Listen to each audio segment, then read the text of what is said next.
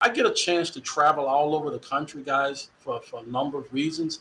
And, you know, what I'm ha- helping people understand is, you know, keep your eyes on the prize, stay focused, um, and we'll get through this.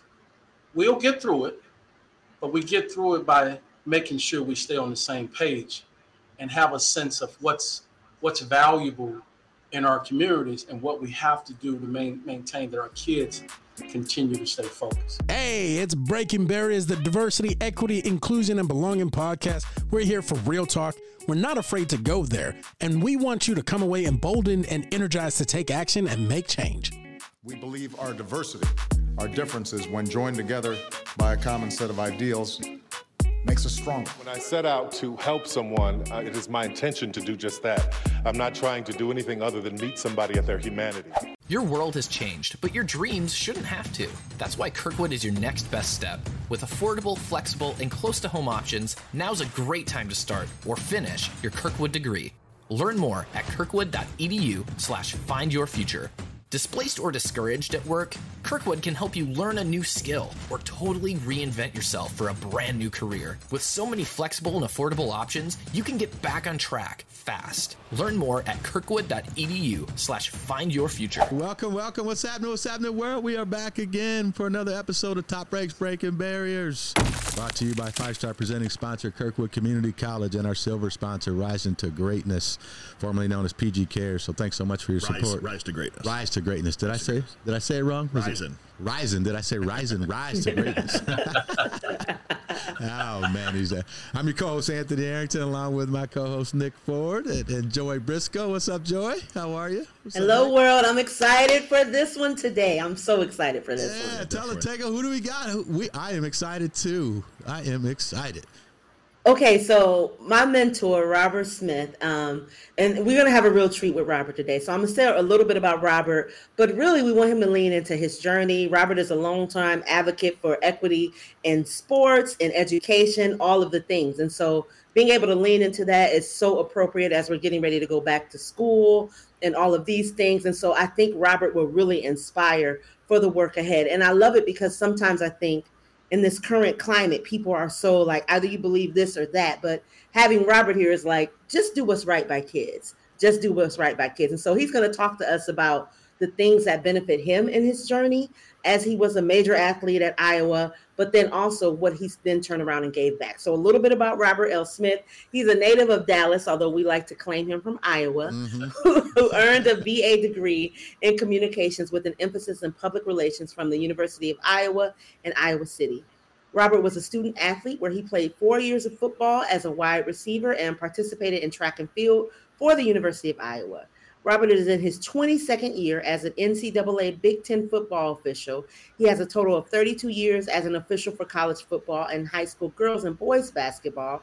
He's received an NFA, NFHS Officials Association Official of the Year for boys and girls basketball and was inducted into the Iowa High School Athletics Association's Hall of Fame, the Iowa Girls Coaches Association Basketball Officials Hall of Fame as well. And currently, Robert leads the University of Northern Iowa, the Center for, uh, or I'm sorry, Robert. He leads the, he's the executive director of the Educational Opportunity Programs and Special Community Services with the University of Northern Iowa. I know that's a change. We always say UNIQ. so I had, to, I had to switch it back. Um, and he is a member of Kappa Alpha Psi. And so, Robert, we're going to have you here to tell a little bit about it. I'm so, Robert is also my mentor. So if you see me like just beaming out of pride, because I'm just so excited for him to share the things that me and Sharina get all the time with the rest of the world. So I guess we'll go into questions with that said. You ready, Robert? I'm ready. I'm ready. I'm ready. So, All right, Robert. Go ahead, Anthony. No, go ahead. Uh, so, so I got a tough one. I'm coming out of the box, Robert. I'm coming out of the box. Um, you know, we we are we're having a lot of legislation all over the country, in, including Iowa.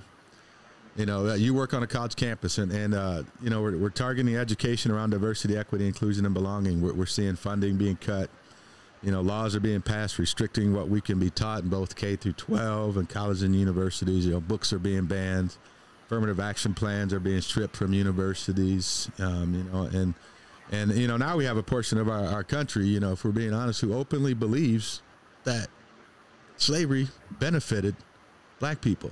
You know, as a as a as a black leader on a public college campus, I imagine you are seeing this in your space. Um, and I'm wondering, from your lived experience, how are you how are you managing that, or how is that impacting your role as as in the in the work that you're doing on campus um, at the University of Northern Iowa, and how do you feel about what's happening, and how does that apply? You know, it's it's a great question, and let me let me let me back up and tell you a little bit about me and and how how I've been able to navigate it, manage it, and work with young people and people and my people about how do we go about working through and navigating times like this. They, they, they come every 20, 30 years. It's just, if you go back historically, um, younger generations probably is surprised, but those of us probably 50 and older shouldn't be surprised. We just shouldn't be. So, first, let me tell you, I, I didn't even know anything about Iowa. If you had asked me in middle school to name all the states, I would have left out Iowa because I had no clue about the state of Iowa. So, as a young black male growing up in inner city, uh, inner city, I still have a hard time saying inner city in Iowa because uh, mm-hmm. it's just, you know, I'm comparing Dallas to yes. Waterloo. It's just the inner city is just different for me. Uh, so, I wanted to be a professional athlete. I mean, that's what I wanted to do because I saw black males primarily in any positive life back in the 70s was athletes. We, we didn't have a lot of positive images outside. So that's what I wanted to do. Uh, and I was fortunate and blessed as I was growing up to develop an athletic skill that people was interested in. So I, I learned early on that you know sports had had its benefits. So when I was going through the recruiting process, and I think I may have sent y'all some information about mm-hmm. my relationship with Coach Fry, that I was either going to the University of Texas or I was going to go to Oklahoma. Barry Switzer was the head coach at Oklahoma. Fred Akers was the head coach at Texas. So I'm, you know, I'm in the community and everybody's trying to, where are you going? You know, that's Mm-hmm. I, I, don't know if y'all know much about high school football in Texas, but I didn't know anything was wrong with us until I left.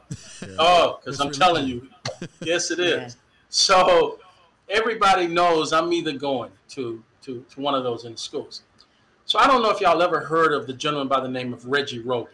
Yeah. Oh, Reggie Roby was a legend, uh, football player, community person here at East Waterloo, and so I didn't know who Reggie Roby was. So on January 1st, 1981, I was sophomore in high school. I was going through TV looking for either Oklahoma or Texas to play in a ball game. And I saw the University of Iowa playing the University of Washington in the Rose Bowl. And I stopped to watch it because a brother was punting the football. Now, you know, brothers don't punt. Mm-hmm. We, we don't punt yeah. football, right? Yeah, we don't. so I had never seen a brother punt. So that caught my eye. I'm like, a brother punting. Reggie. Representation. Yeah. I said Reggie Roby. Yeah. Yeah. Mm-hmm. So I'm looking, and that caught my eye. That's the first time I had ever heard anything or known anything about I. I saw a black punter, a gentleman by the name of Reggie Roby. So shortly after that, you know, track season starts because it was January. You know, we outside a lot in Dallas, so we we not locked in with mm-hmm. snow. So we're training for track, and then I started running impressive times. I started running 10-3, you know, 10 ones, 10 twos. Mm-hmm. My track career takes off. And so most people don't even know in Iowa that track really made my career. It wasn't football. Oh. So people know about me playing football, but people don't even know that when I left Iowa, when I graduated, I had the fastest 60 meter time in the history of Iowa. I think I held it for about mm. 13, 15 years. You know, I anchored our four by one relay at Iowa. We won the Big Ten championship as a freshman. Mm-hmm. People rarely know that. They they only know about what my accomplishments and on the football team. So track really Because football is God May- in Iowa. you know, exactly. So my track really set me up for my career. So shortly after that, long story short, Fry writes me a letter, and um, it's something unique about his letter. He he, it, it was really personal. So, but I'm still going to OU in Texas. I mean, hey, I'm sorry, I'm going to OU in Texas. Well, my mother, sharecropper, black woman who grew up in the South, obviously in Texas, had never gone to college. So I go to my mom, and you know, I don't know what to do. I, mean, I, I like Coach Fry, his visit, and Coach Fry was really open about race relationships. He, he, he, there was something unique about this white Southern gentleman that when we talked about race, he wasn't shy to talk about it. He, he, he openly talked about. And then through the, you know, the process, I found out in 1964, Hayden Fry gave the first African American kid a scholarship by the name of Jerry LeVias at Southern Methodist University at SMU. So now all of a sudden, this means something in the black community because black folks remember older ones had known what he had done. Mm-hmm. I, I, was still learning. I, I, obviously, that was the year I was born in 64. So when I asked my mom, Mom, um, what are your thoughts? What, what should I do? Yeah, this is old black woman. She got, got her got it, barely got a high school diploma, sharecropper. My mom dropped this on me. She says, Do you want to play for the institution or do you want to play for the man? Mm. I'm 17, 18 years old. So, man, that's so I go to bed, I pray about it. I get up, I go to my high school, and everybody's waiting on my announcement. And I says, I'm going to the University of Iowa to play for Coach Hayden Fry. Mm. So, and people will you going where? All them white folk, man, what, what, what you doing, man? You said, I'm going to play for the man. I'm not going to play for an institution. So I tell people all the time that that was my first introduction to DEI, my relationship with Hayden Fry. Mm-hmm. You see, Hayden Fry helped me understand that he was willing to do somebody do something for somebody who looked like me. Mm-hmm. So to me, I wanted to be associated with a man like that as opposed to what an institution is. So at the end of my career, um, Coach Fry sent for me. I graduated in May. He had Reader, his uh, Reader, his secretary, sent for me, and we sat down and we talked. And he wanted to let me know how proud he was of me. And we talked, hugged each other, and I finally got a chance to ask him, why did he do what he did in 1964, put his life on the line, put his career on the line to give the first African American kid a scholarship at Southern Methodist University? And he paused for a little bit. And he, this is what he told me, guys. He says, I was no longer afraid of the dark. Mm-hmm. And he says, You'll know what I mean someday about that. And years later, I had a weekend off refereeing college football, and I went to go see him at Fry Fest. And I reminded him of that conversation. We talked about it. And what Coach Fry taught me, guys, how I go about handling what's going on in our society. Fry helped me understand everybody white was not my enemy, and everybody black wasn't necessarily my friend. Mm-hmm. So that helped me understand that the way I go about our society and helping with our young, particular our black young people, is you have to understand deeply what it is you want out of life. And there are good people and then there are bad people. And so what I have learned to do is that throughout this journey and throughout dealing with issues that we have to deal with in our society, we don't get things where we need to get them without all of us. It takes all of us to do this. And so on my campus, and as I work in the community, uh, I will continue to do the work necessary, particularly to, you know, to help Black people, because we, we know historically. I tell my wife all the time, you get an A plus for uh, English and and uh, writing, but I, I, get at least a B for history because at least in Dallas, you know, we wasn't we were a little bit more exposed to history because you know President John F. Kennedy was assassinated in 1963. So growing up in Dallas, born in '64, I got a lot of conscience of history in the Dallas Independent School District. Having served on the Waterloo Board of Education, I realized that I'm not sure what they're really trying to take out because there's not a whole lot here in Iowa's curriculum in relationships to history. Because you know, I, I, I got to go to uh, Dallas school system. We had a lot more in-depth history than historically that they've had here. So I got to learn that. So to answer your question, I think we have to continue to stay engaged. Um, and I think too oftentimes we're not engaged enough only when something happens. We tend to wake up. Yeah. Uh, I think we have to help our our young people understand the importance of staying engaged at all times, not just when something goes south, but we got to continue to to do what we have to do. So, you know, I get a chance to travel all over the country, guys, for, for a number of reasons. And, you know, what I'm helping people understand is, you know, keep your eyes on the prize, stay focused, um, and we'll get through this.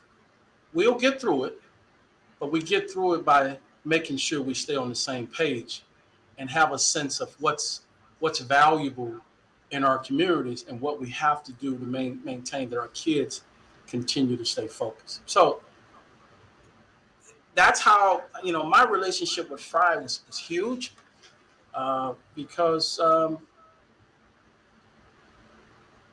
he did something for me. He did something for me, man. He helped me. He I had a great experience. I graduated in four years, worked at banks as an internship. yeah.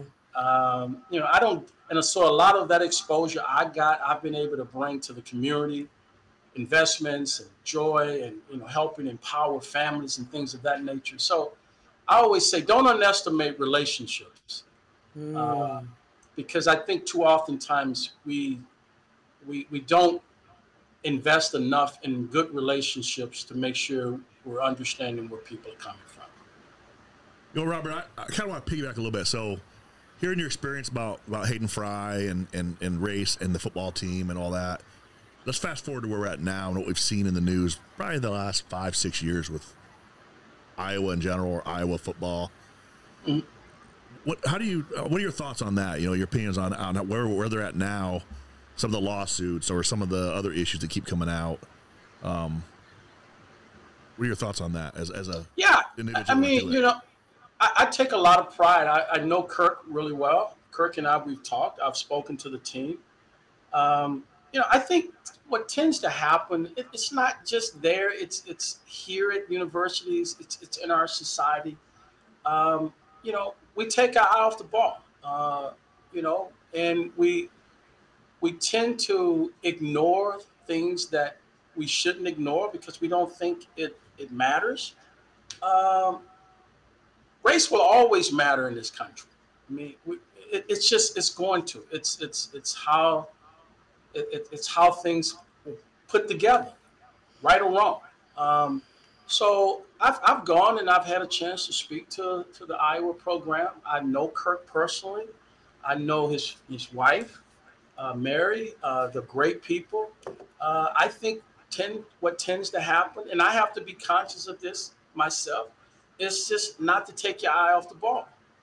And I think times the, the older we get, sometimes you know we get we have our way of doing things, and I think we don't pay attention to the younger generations that are coming. They they have different ways of doing things, different ways of looking at things, and if we don't pay attention, I think what we've been seeing in the news when programs, I think we get caught off guard, and I think we all we all have to be aware of that because the way it was when I was in high school is different than the way it is today. Right. So I keep reflecting back on my days, you know, when I was growing up. Uh, and then we tend not to pay attention to how it's done today. But I think there's a balance. I think the balance is, you know, I tell my kids all the time, they always try to remind me, Dad, you don't understand. I said, Yeah, but here's what I do know trouble today ends up the same way trouble 30 years ago. If you screw up, you're going to jail. Okay. If you don't make an honest living, if you don't have money, you can't buy groceries. So we may go about doing things different, but the results is going to be the same. So I have to listen to try to make sure I'm understanding what generations are coming today. But I also help them understand you got to understand where I'm coming from because this is how it was uh, during during my time. So yeah, you, you you're always disappointed anytime you see negative uh, news come about. Absolutely, I, I, take a lot of pride being an Iowa graduate. I'm, I'm proud to be a Hawkeye, uh, and uh, I, I, do everything I can to help that the university uh, to to move to move in the, the right direction. So it, it happens. It's it, this is not the last time it's going to happen, guys. Robert, along that line too, because something you you kind of touched on a little bit earlier, but I really want us to lean in because I think in times where things are so polarizing, there can be a there can be a desire to just kind of hands off back up on things and not be as brave as we like to. And so one of the things that I want you to talk a little bit about is when you were on the Waterloo School Board and all of a sudden we had this exorbitant amount, well not exorbitant, I'm using, but there was a, there was black athletes that were getting passed because of their athletic ability and their grades weren't suffering. And you were a person that was like, oh no, we're not going to do that. And I know that that came with major kickback because again, Iowa, we, we are big on our sports too, and we will overlook a lot if you can deliver on that that basketball court, that in that football field or whatever have you. And so I imagine when you were on the school board and you said, look, we're going to have some requirements. We're going to make sure that our athletes are, are graduating with certain grades and things like that. I know you got kickback. So can you talk a little bit about how you make those kind of necessary, bold decisions in times when, when you might be going against what the norm says? Yeah, well, it's just, I you know, when I was growing up in Texas, you know, um, I know a lot of great athletes. Uh, Tim Brown, who's helping, you know, bringing a team here. Tim and I played against each other. I just always thought we had to go to college in Texas. I mean, even rednecks wanted black players to go to college because they, you know, we had redneck coaches. I, I, know some of them cats was racist, but they still said my boy's going to college. You know, so I didn't know any different. So when I when I moved here and came here to Iowa, I realized that we had student athletes looking at our policies that was participating in sports with a 0.5 grade point average. I mean, how, how, is that? I mean, I, my ancestors, my family, my, my grandparents, they wasn't fighting for me to be a good football player. They were fighting for me to get a good education. Mm. So that was a southern thing with me. That was southern. So I came in. I'm on the school board. I'm like, hey, if they don't pass, they can't play. And man, I man, you you would have thought people were about to run me out of town. And I was I was surprised. Like, well, what do you mean these these, these kids can't read and write? How can we allow them to spend that much time in athletics, and we're not having them reading and writing and uh, getting their skill set right? So that wasn't that was white folks and black folks coming after me on that one, and I, mm-hmm. and I, and I was more probably more surprised that the black community many of them was coming at me because I, I couldn't understand that. You mean you okay that that you think he can jump or he can run or they're not going to college.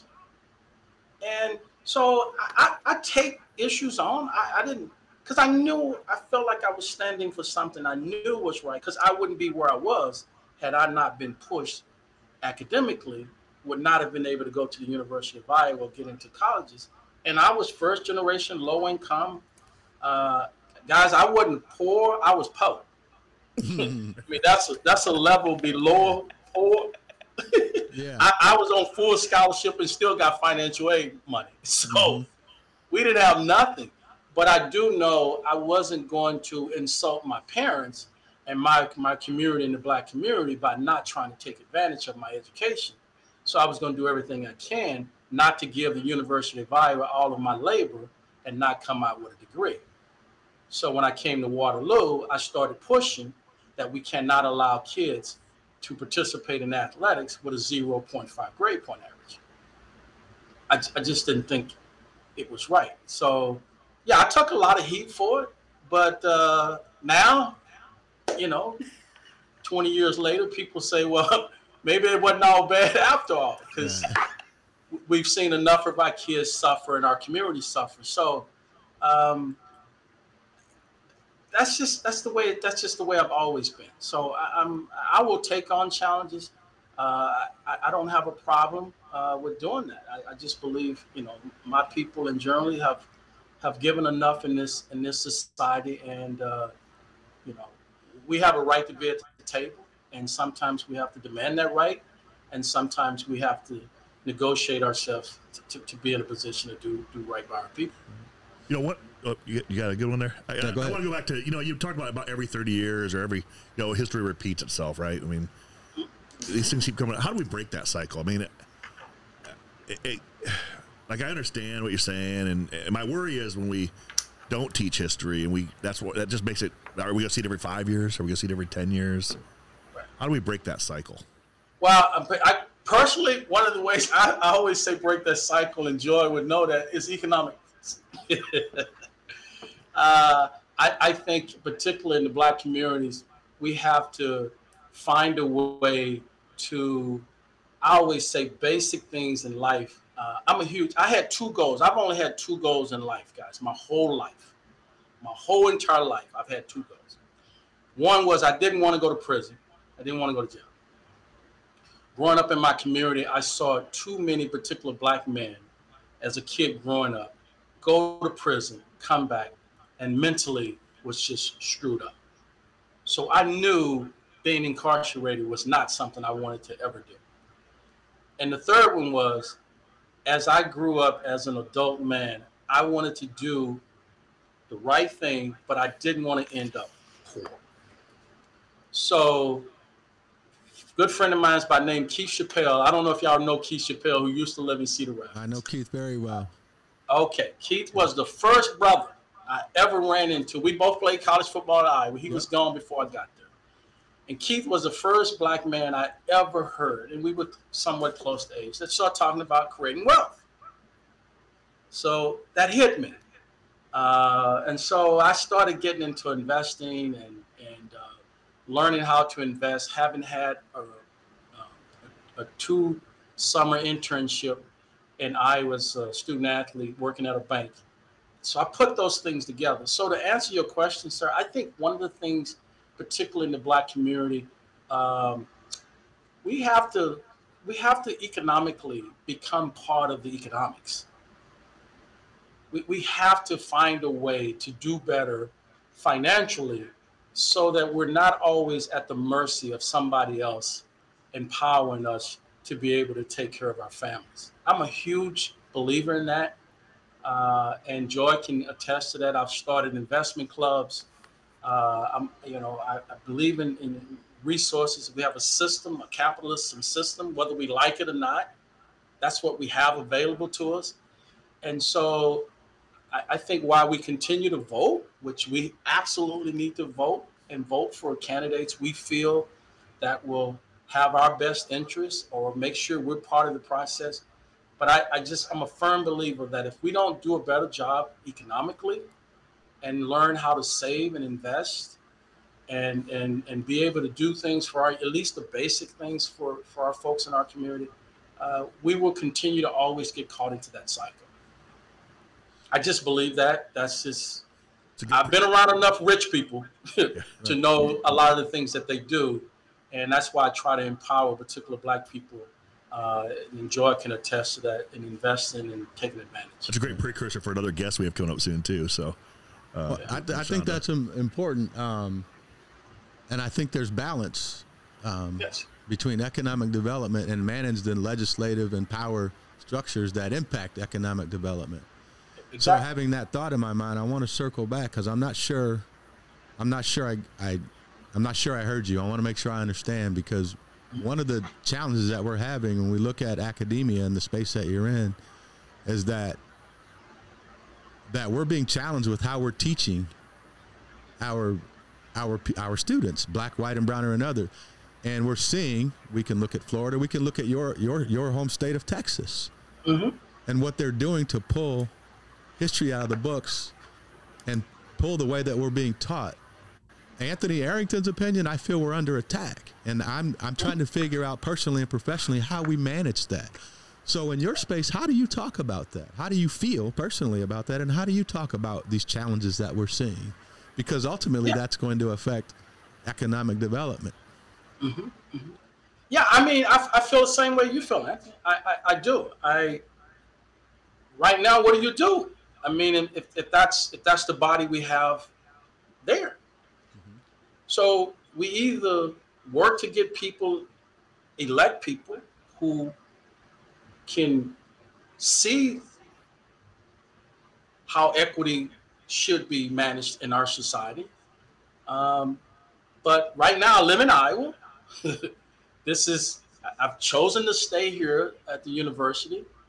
Um, I gotta find ways until we get that balance back, get it close to back. How do we survive while we wait on that?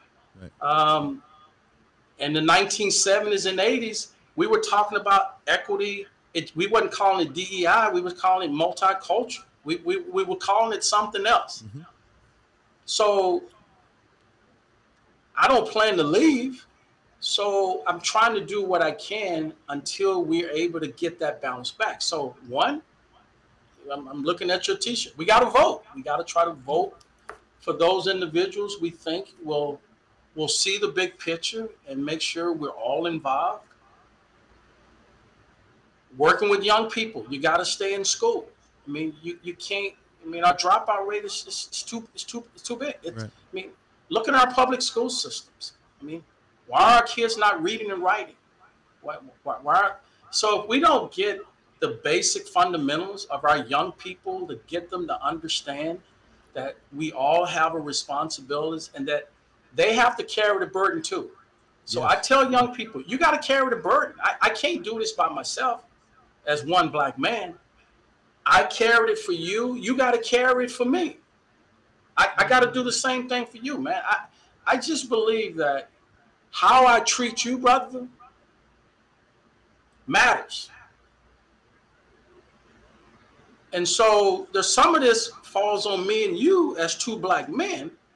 How we interact and respect each other Yeah. plays a huge role.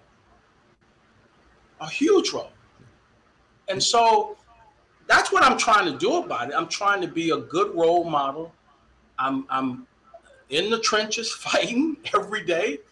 Um, but this is where we are, you know, and I'm having some of the same conversations with, you know, my family members in Texas. Me. They can't afford to move. right? I mean, they're, they're not going to pick up and move because Texas legislative is doing what they're doing.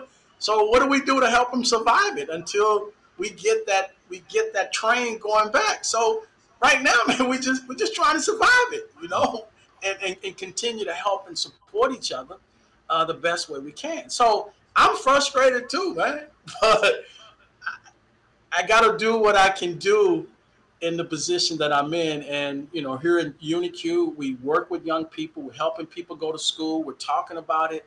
We're, I'm raising money, scholarship money. I'm doing everything I can uh, to, in my power, to help. Uh, with the exception of, you know, I'll be going to the polls. We're, we're going to vote, and we're going to try to get people in office that can help us get there. Yeah. I also think there's power in storytelling too, Robert, because essentially what Coach Fry did for you, and again, the language wasn't there, right? But really try to say, I'm going to provide an environment to help you feel like you belong here. And I don't necessarily know that those in current position understand that when you take some of these programs and things out of the schools, out of the universities, that impacts your ability to provide that feeling of I belong here too, right? And you already, as you said, the thing that made you even consider coming as a major talent to Iowa was looking on TV and seeing that Iowa had a black punter that was doing things, right? Like that representation is so important. And so I think making sure that when we talk to people that might sit on whatever side of the aisle that you sit on, right, we're saying like, understand this story, listen to this story because Robert saw was it Reggie? Reg, and I should know he's from Water. Reggie Roby. Oh yeah. Don't give me Reggie Roby. We used Whose have family? same I should know. hairdresser. We used to have the same hairdresser. Is that right? Yeah, He used to- he came to see the Rapids to get his hair cut. I, I always remember the fact that he had, like I said, Hey, let me let me let me let me say this, Joy. You just brought something. Let me tell y'all. Let me tell y'all something, man. Prior to a high school counselor, white female counselor, Brooke Fulbright, I had, and Coach Fry, those two white people. I grew up in a pretty much predominantly black community. I didn't trust white people. I had no reason to trust anybody white. Nobody. And I'm telling you, as a young black boy, I was angry. When I saw the movie Roots in the 1970s, I saw the movie Roots. Man, we went to school fight. Yeah. I'm telling you, we would fight, man. So I want you to understand something, brother. When I've been there, I, I have I've had that as a young man, that anger. But it didn't, it wasn't gonna get me anywhere. And Brooke Fulbright, my little white high school counselor, and I remember going to Miss Brooke Fulbright. I was bused to Spruce High School. I live in a predominantly black community, but, but bused to a predominantly white high school at that time. And I remember going to Miss Brooke Fulbright telling her I didn't want to be in these classes because for the most part, I wasn't in any classes with anybody who was on the bus with me. I was in these classes with mostly white kids. So I went to Miss Brooke Fulbright. I love the death. She just passed away about eight months ago. She was 92 years old. And I said, Miss Fulbright, you got to get me out of these classrooms. You know, these teachers are racist. And she says, I'm not taking you out of those classes. And I said, Well, what do you mean you're not taking me out? And so I call her racist. And, you know, she said, I'm going to call your mom. And she did. And my mom, after they had this conversation, I figured it shouldn't take you long to cuss this white lady out, right? Just cuss out. And Mhm. we could. I, Oh, we Oh. lost him. I think we lost. Oh, oh, oh, we're having a man. great That's a conversation. cliffhanger there. Huh? That's a cliffhanger there. Yeah. That's I a know where I'm cliffhanger. Ah, That's a cliffhanger. I know where I'm going. I know where mom's going too. Yeah. I want to. I'm gonna. I want to. I, I can't wait to hit it, finish this because what I'm hearing, and this is a comp, this is a complex conversation we have in, in society, is about the white savior, right? yeah. Oh, He's mm-hmm. had two white people that have influenced him, and there are people in our community who don't think that's right, right? So I Yeah. want to talk about that. Man, That's- Robert, you left you're us back, with Robert. You That's left us a with Am a- I back? Robert, yeah, you're back, Robert. All right, man. It's like that home show or like you know top top model. It's like and Yeah. the winner is click commercial. Yeah, I got. I want to talk about this. Go ahead. You finish up, Robert. You. Well, I, I, I was saying Miss Miss Brooke Fulbright, she told me, my mom said, you go back to that school and you do what that white lady tells you to do. And I'm like, well, what do you mean? She's, well, Miss Fulbright explained to her that your son told me he wants to go to college. I think he has the ability to do that, but I got to make sure he's in the right classes. He can't, if I put him in the classes he wants to be in, he's not going to have what he needs to take advantage of college. Mhm. So I, I I've always I would always love this lady. And she told me, she says, Robert, you're not responsible for where you come from, but you are responsible for where you end up in life. Mm. And Miss Brooke Fulbright and Hayden Fry are the two white people who literally changed my life about how I saw the world because the way I saw the world is I didn't trust white people. I had no reason to trust them. Anytime I'd ever seen white people come to my community, they came to my community to do it wasn't a nice thing to do. Mhm. So because of them too, they helped me understand that everybody white was not my enemy and everybody black wasn't necessarily my friend. So they changed how I saw things. What he did in 64 caused my decision making in 1983. Mm. So I tell people, you know, this is a journey we have to do together. If I was that angry black guy, kid back then, I couldn't have the impact that I've had today. I wouldn't have had it. So I tell people all the time, man. You know, people in Waterloo, they don't know me quite as well. They, oh man, you black, man. You you don't know. No, you can't be as black as I am. Trust me. Man. My mother was a sharecropper. My father was a carpenter. I, I come from I come from family that black people struggled hard. I get that. I, I can bring that out of me. But I know if I've chosen to live in Iowa, I need white brothers and sisters to help.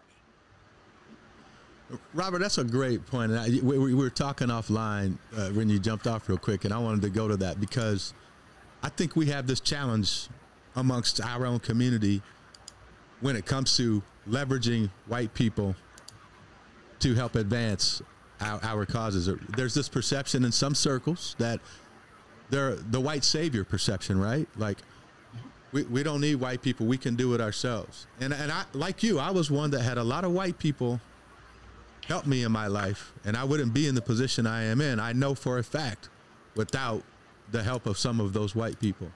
So, what's your comment? What's your advice, or how do you talk about this around folks who you just said in your example they don't know me very well in Waterloo? They think I maybe I ain't black, or how do you have these conversations about the importance of working together? This is how it was in the civil rights era. I mean, we don't get through the civil rights era without allies.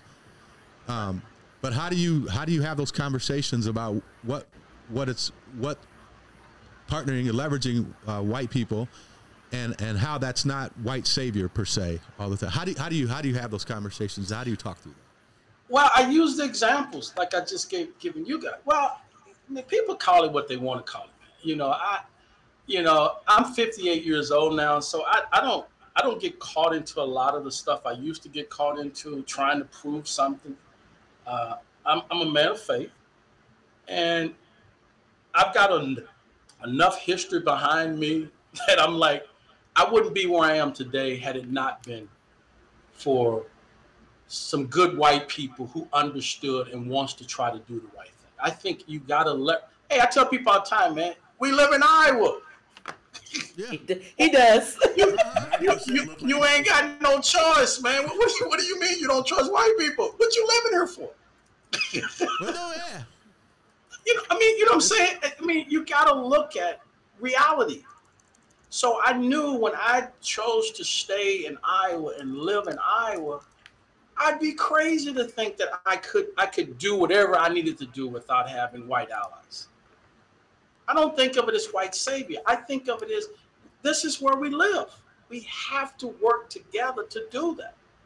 I don't so that's when I get into the economic. Story, yeah. Exactly. And I, and I noticed they weren't giving you something, right? Like it wasn't like let let me give Robert the poor black kid from let me give it was right. like no i'm gonna i'm going to encourage you and support you and to manifest your ability right to manifest your education right. that to to the, the gifts that you had to really produce those to the world it wasn't like let me give you this five dollars you poor little black it was like no no i'm going to actually introduce you to opportunity and support you in that way and so i think sometimes we get confused yeah. about that as a difference if you think about it martin, martin luther king jr dr martin luther king jr when he started the Poor People's Campaign, the focus on economics, that's when he was assassinated.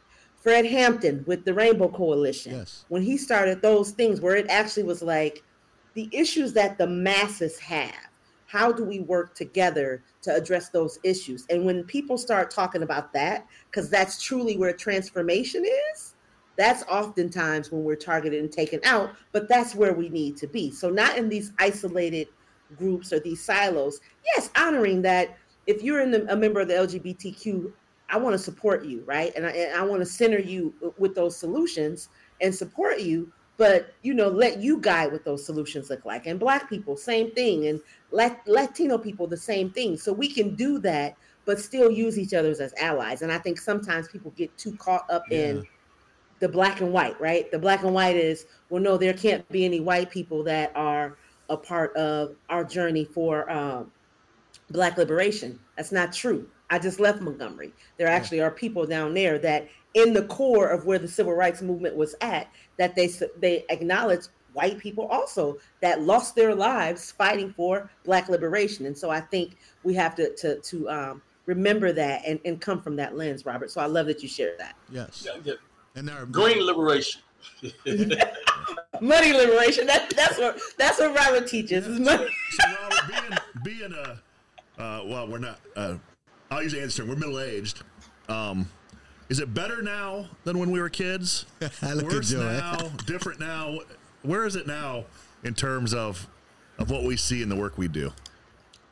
Yeah, I think I think you can you can say there, there's better in some some ways, and there, there's there's not as good in, in other ways. And, and what I mean by that is, what I what I do think we we used to we had was, you know, see, I grew up in a predominantly black community, so it, it was pretty much black people that I lived in apartments, Woodland City apartments.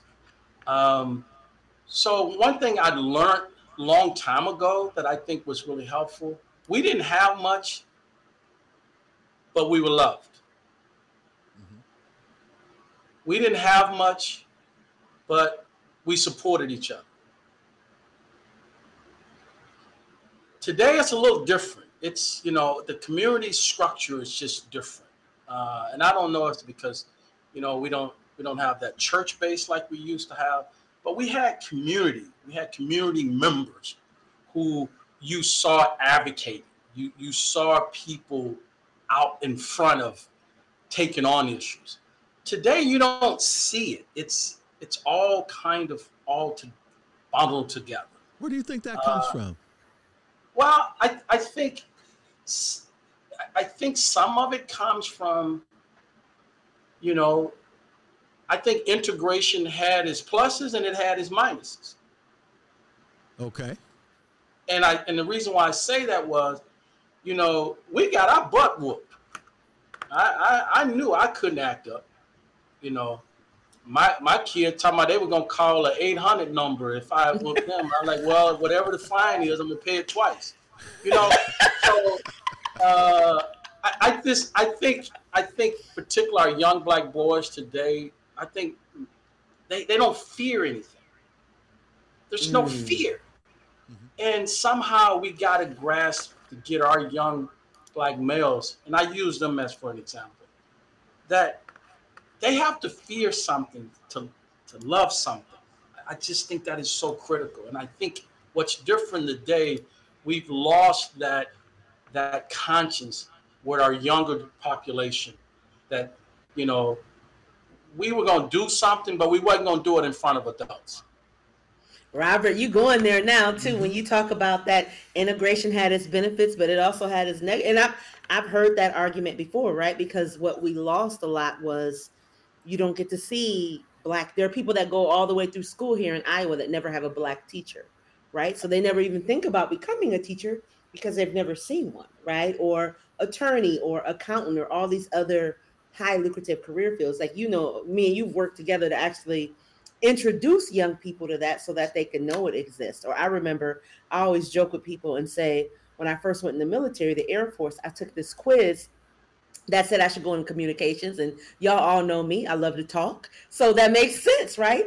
But I never knew another Black person that was in communication. So to me, that wasn't a real job. I didn't even know that that was something to think about. Most of the Black people that I knew that were doing well, like you said, they either moved away from Iowa or they worked at John Deere. Like that, that was the breadth of my experience being black. And so the fact that somebody was like, well, no, you know, you probably would be really good thinking about journalism or community. I was like, that those aren't real things that black people do to earn money, right? And so representation really matters. Yeah. And I think that's one of the things I think, brother, you asked me earlier about how, how do you, I think trying to convince some of my white colleagues and my white friends that when we say you, you know, black kids need to see black people. Mm-hmm. I wanted to be a football player because that's what I saw black men succeed in. So it made sense for me to want to be an athlete, mm-hmm. right? Because I, I saw Tony Dorsett, mm-hmm. Hollywood mm-hmm. Henderson, Drew Pearson. I mean, I was a Cowboy fan growing Yeah, up, yeah. right? That's what I saw him succeed in. I, I didn't see, you know, black people today. What's better? You know, you see more of us on commercials, right? You didn't see that a lot in the 1970s Right. you know so I- think that's why i say i think there it has its pluses and it had its minuses you know but when we were in an all black community you know, we had a lot more influence because black people had black people to hold each other accountable. Today, it's not as much of that. And then we're just kind of out there. If you don't have a white ally, or somebody to help you along the way, you could easily get lost. You could. Well, so this is where we, we tie history to where we are today, and I'm curious to get your, your thoughts as you think about. I, I love the fact that you said today our structures are different and, and, we don't care. And I'm always trying to ask myself why why is that the case? And so my mind goes back to again, how do we how is legislation and, and policy and power impacting? And I go back to the to the 90s and the and the the, crack the epidemic. incarceration and the crack em- epidemic Yeah. and how it took black men out of the family and out of the household and how that impacts. We could go back further, obviously, to the prison system post Reconstruction, and so I think to you you said it earlier, and I guess I would add to that that there we have to be able to uh, tie our history to where we are economically, but we also have to uh, we have to take our own self responsibility. I think, as you said earlier. Yeah, yeah, yeah. We, we, we have to because if if I put it all on you, if I put it all on them, where's my responsibility? Mm-hmm. So I, that's why I say I have to own this. I, I tell young black kids when I talk to them, I said, hey, I, I accept the burden to live a certain kind of way for you. That's a burden because I know if I go out and I do something wrong, or I break the law, you, can, you imagine what the headlines would read? former Iowa Hawkeye football player, former school board member, former county board of supervisor. I mean, it, it's. I'm okay with that. I I, I, I want to I want to carry the burden for you, man. I, I want to be that kind of role model.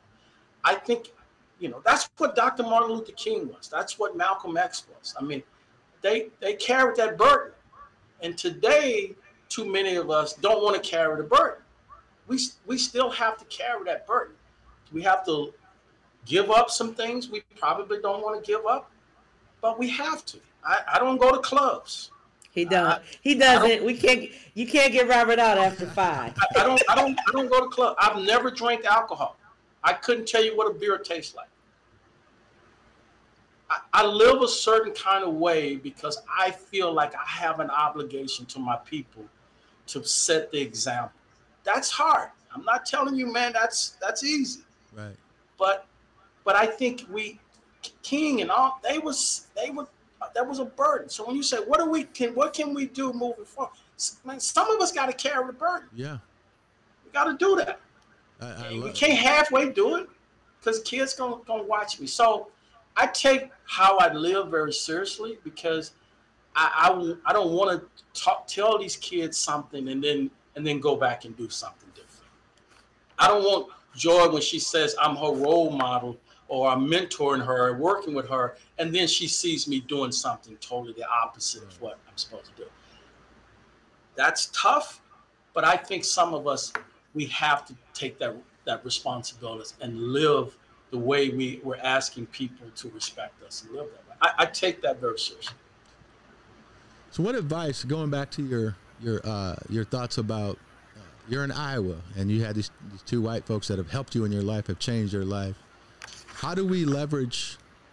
How do we find more Hayden Fries and how do we find more school teachers like your school teacher? What what is it that you? What advice would you give others in your position who have leverage, who are in these rooms with these rich people or in these rooms with these white folks? How do we how do we continue to uh,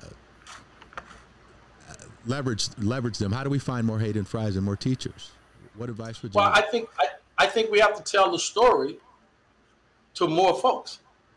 I, I think that's why I was willing to come here. I wanted to come talk about Hayden Fry. I wanted to talk about Brooke Fulbright because I, tell tell them all the time we can't do it without white brothers and sisters. It, it, it's it, it's it's we've never been able to do it without them, whether we want to believe it or not.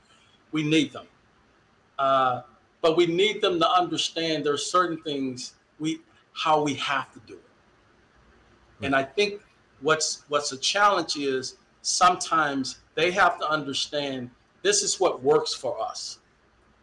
Mm-hmm. Give us our space We'll be accountable, but give us our space to do it the way we know how to do it. Center us, but support us. Yes. Yes. Yes. That's how I like to Yes. say that. Center, center us, Yeah. but support us, even in business or, or in, li- in personal life. Yeah, you gotta you gotta give us the space. Let let us let us fix it. Because if we fix it, then we get we get to be proud of it.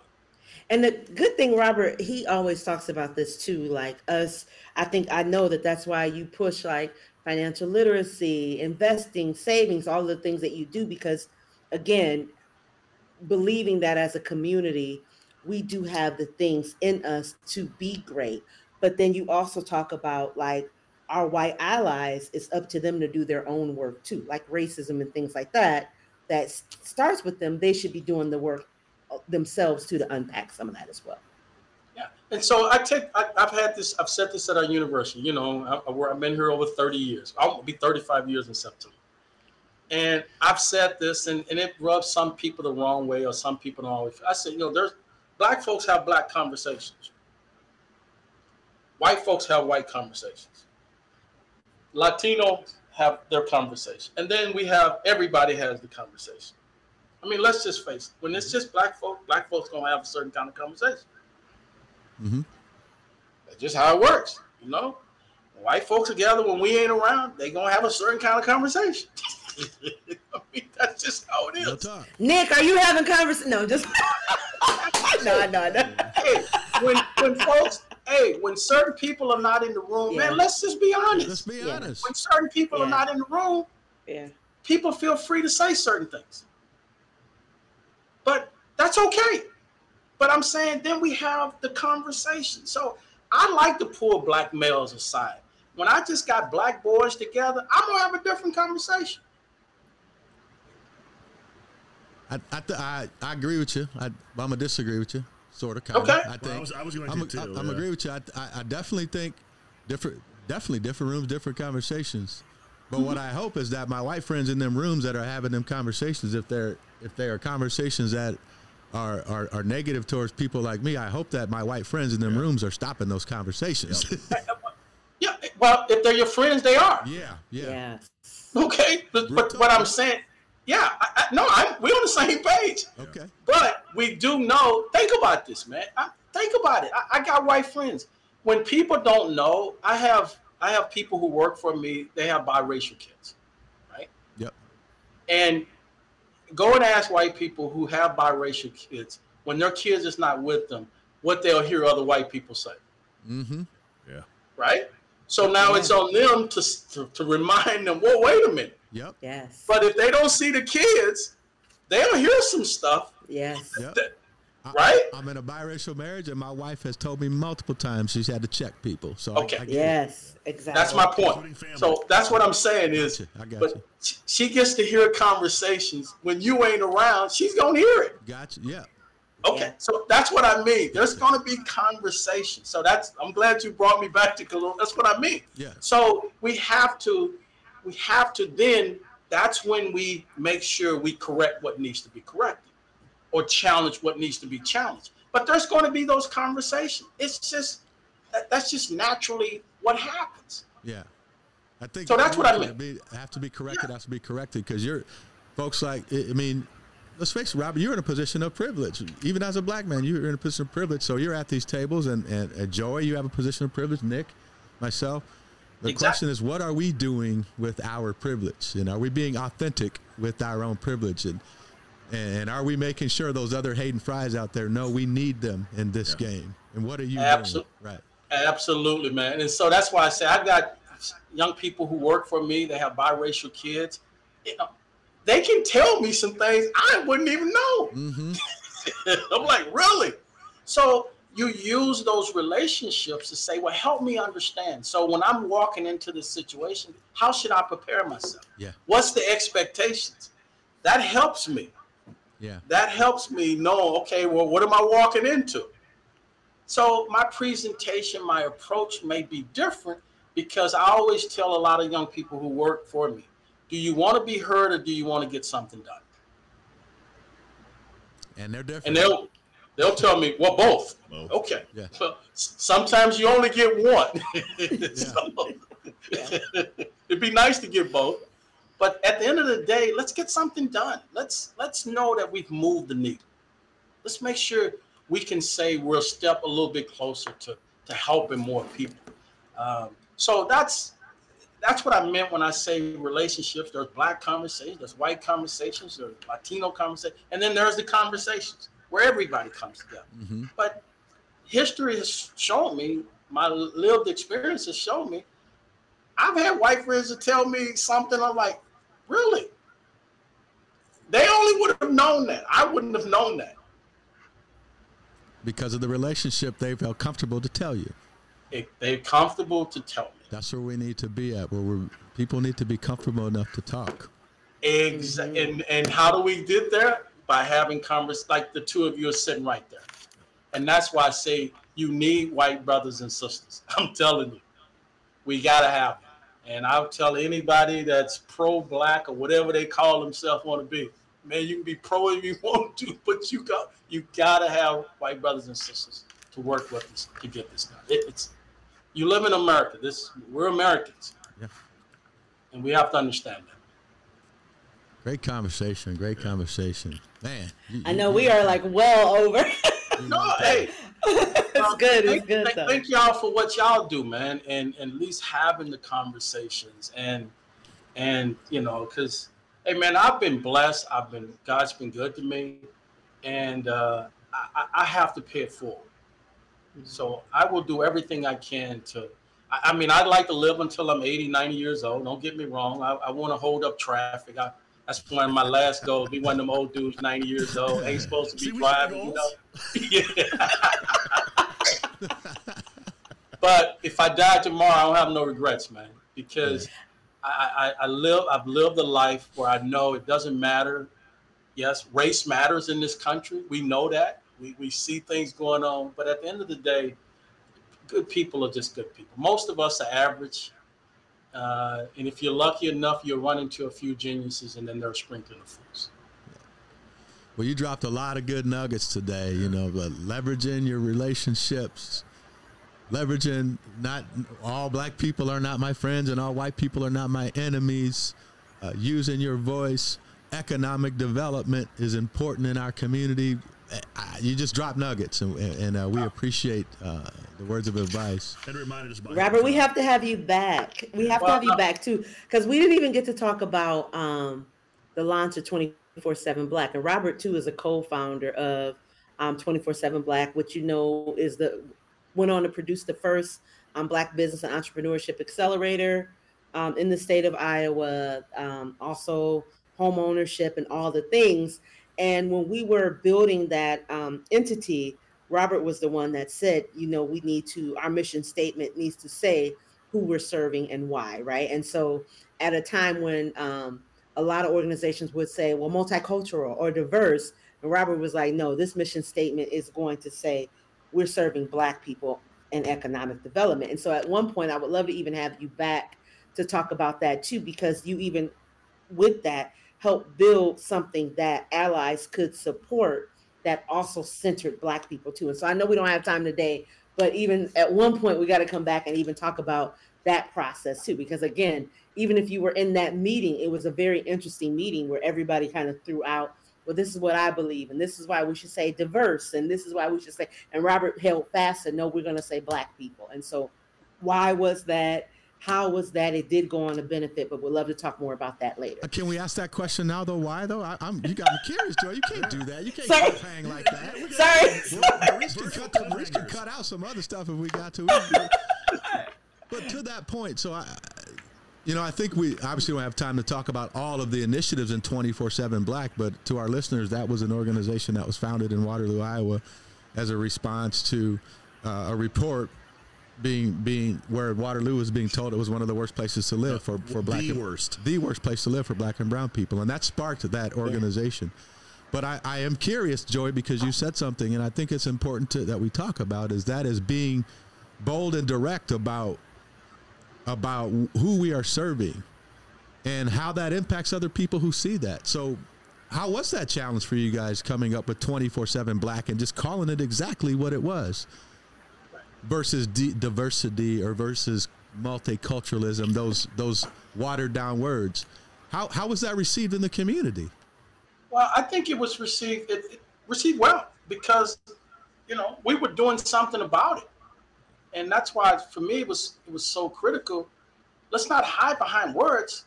The report said black people, so let's show black people is stepping up, helping black people. You know, so we get caught into that sometimes. You know, we we damn if we do, we damn if we don't. You know, we were saying we were doing the work to try to help black people because black people it was the worst place for black people to live so if we don't step forward and say we're we're going to help black people we're going to do our part we're going to speak our voices to, to to speak to the black community that these are things we can do we got to make sure we're we're doing our part to help us as well and then i would hold my white colleagues and say now we don't own banks we're not making policies. y'all, y'all, so y'all gotta own this too. So that's what I tell white people. You can't say, well, the black kids and the black community. Wait, wait a minute, wait a minute. Y'all make all the policies. You got all the money. You gotta own this too. This is where I say when we talk about culture, culture is, is doesn't start just at the top or at the bottom. Culture is everybody. You are a part everybody. of that culture. No, They they gotta own it. You, you, you're making the policies and you're moving the money. How can you tell us we're responsible and you're moving it? You, you, you, you, you're making the policy. So you're right. Go back to your original question. Policies matter. hmm And that's why we have to make sure we have that involvement that we have to have our white white brothers and sisters to help us try to make sure these policies are equitable and, and make sure that everybody is, is part of the process. So when that's why it was simple when we started the 24 7. You got to call it black. If you're going to call it multicultural, I'm out. That's what he said. Yeah, That's what he said. Yeah. love that. The report was Rabbit- multicultural. Yeah, it was. it wasn't. yeah. Well, as That's we wrap literally- up here, Joy, is it anything? Well, we could go forever. I know we're running out of time. It- it- uh, it- um, is there any other advice, uh, Robert? You know, as we kind of wrap up here, is there is there any other advice that you would give to our listeners about how we move forward as a, as a country, as a, as a people, and how we how, how we advance racial equity and, and, and race relations in, the, in this country in this divided era we're in? What advice do you have Yeah. today? Yeah, I, I would just say, man, we, we need each other. It, this is, you know, you know, we need each other. If I had to do it all over again, I, I, I don't know that I'd do anything different. I, I just, what I would tell our the listeners is that, you know, as I've gotten older, I've been part of Big Ten championships. I have had a great career in sports. Uh, I, I've, I'm, I'm, for, the, for as far as I know, I'm healthy. I've, I've gotten enough resources, you know, made decent money. At the end of the day, as I'm getting older, what I'm finding matters most to me is that I have and make an impact in other people's lives. Making At the it- end of the day, when I'm alone and I'm driving, I'm thinking about not whether I was a Big Ten champion, not whether I broke the records, not how many times I was in the newspaper. How did how did I help humanity? Did I was I part of the solution or was I part of the problem? And I think I would ask anybody who listens to this: Are you part of the solution, or are you part of the problem? Love that. And I would just add, if you're no part at all, then you're part of the problem as well. Exactly, exactly. Robert, we didn't even dive into that too, because you helped build out the Big Ten um, initiative for diversity, equity, inclusion too. That they started a couple years. So just so many things that we could go back about that. Hey man, before before I go, before I die, hey, hey, I, I want to do everything I can to have a shot, man, to get where I need to get to. so, trying, to, they're trying to book that ticket to have, man. hey man, I'm trying to book the ticket, man. I understand. I understand. Oh, yeah. Yeah, yeah. Thanks so much. All righty. Well, Go ahead.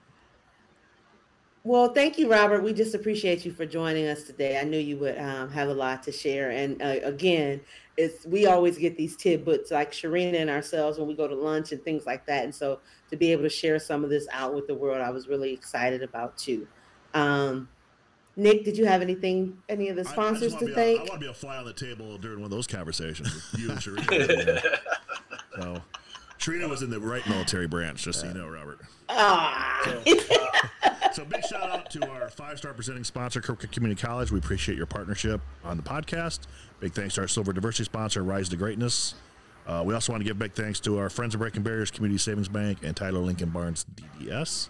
We'd love to hear from you. Hit us up, send your questions, comments, suggestions to info at toprankculture.com. And uh, again, just uh, thank you so much today for the conversation, Robert. And and uh, Really, really unlike my Wolverine fan, I'll say go Hawks. yeah, go blue. I'm, I'm all right. I'm, I'm Hawkeye grad and Wolverine football fan, but that's good. It's all good. No, we're good. Th- Special thanks to our listeners. We'd love to hear from you. Like, listen, and uh, when we post this and we drop it, uh, please share. There's good information, and what we're trying to do is share the knowledge out here. So, uh, thank you, thank you so much for your time and take us out, Joy. Yeah.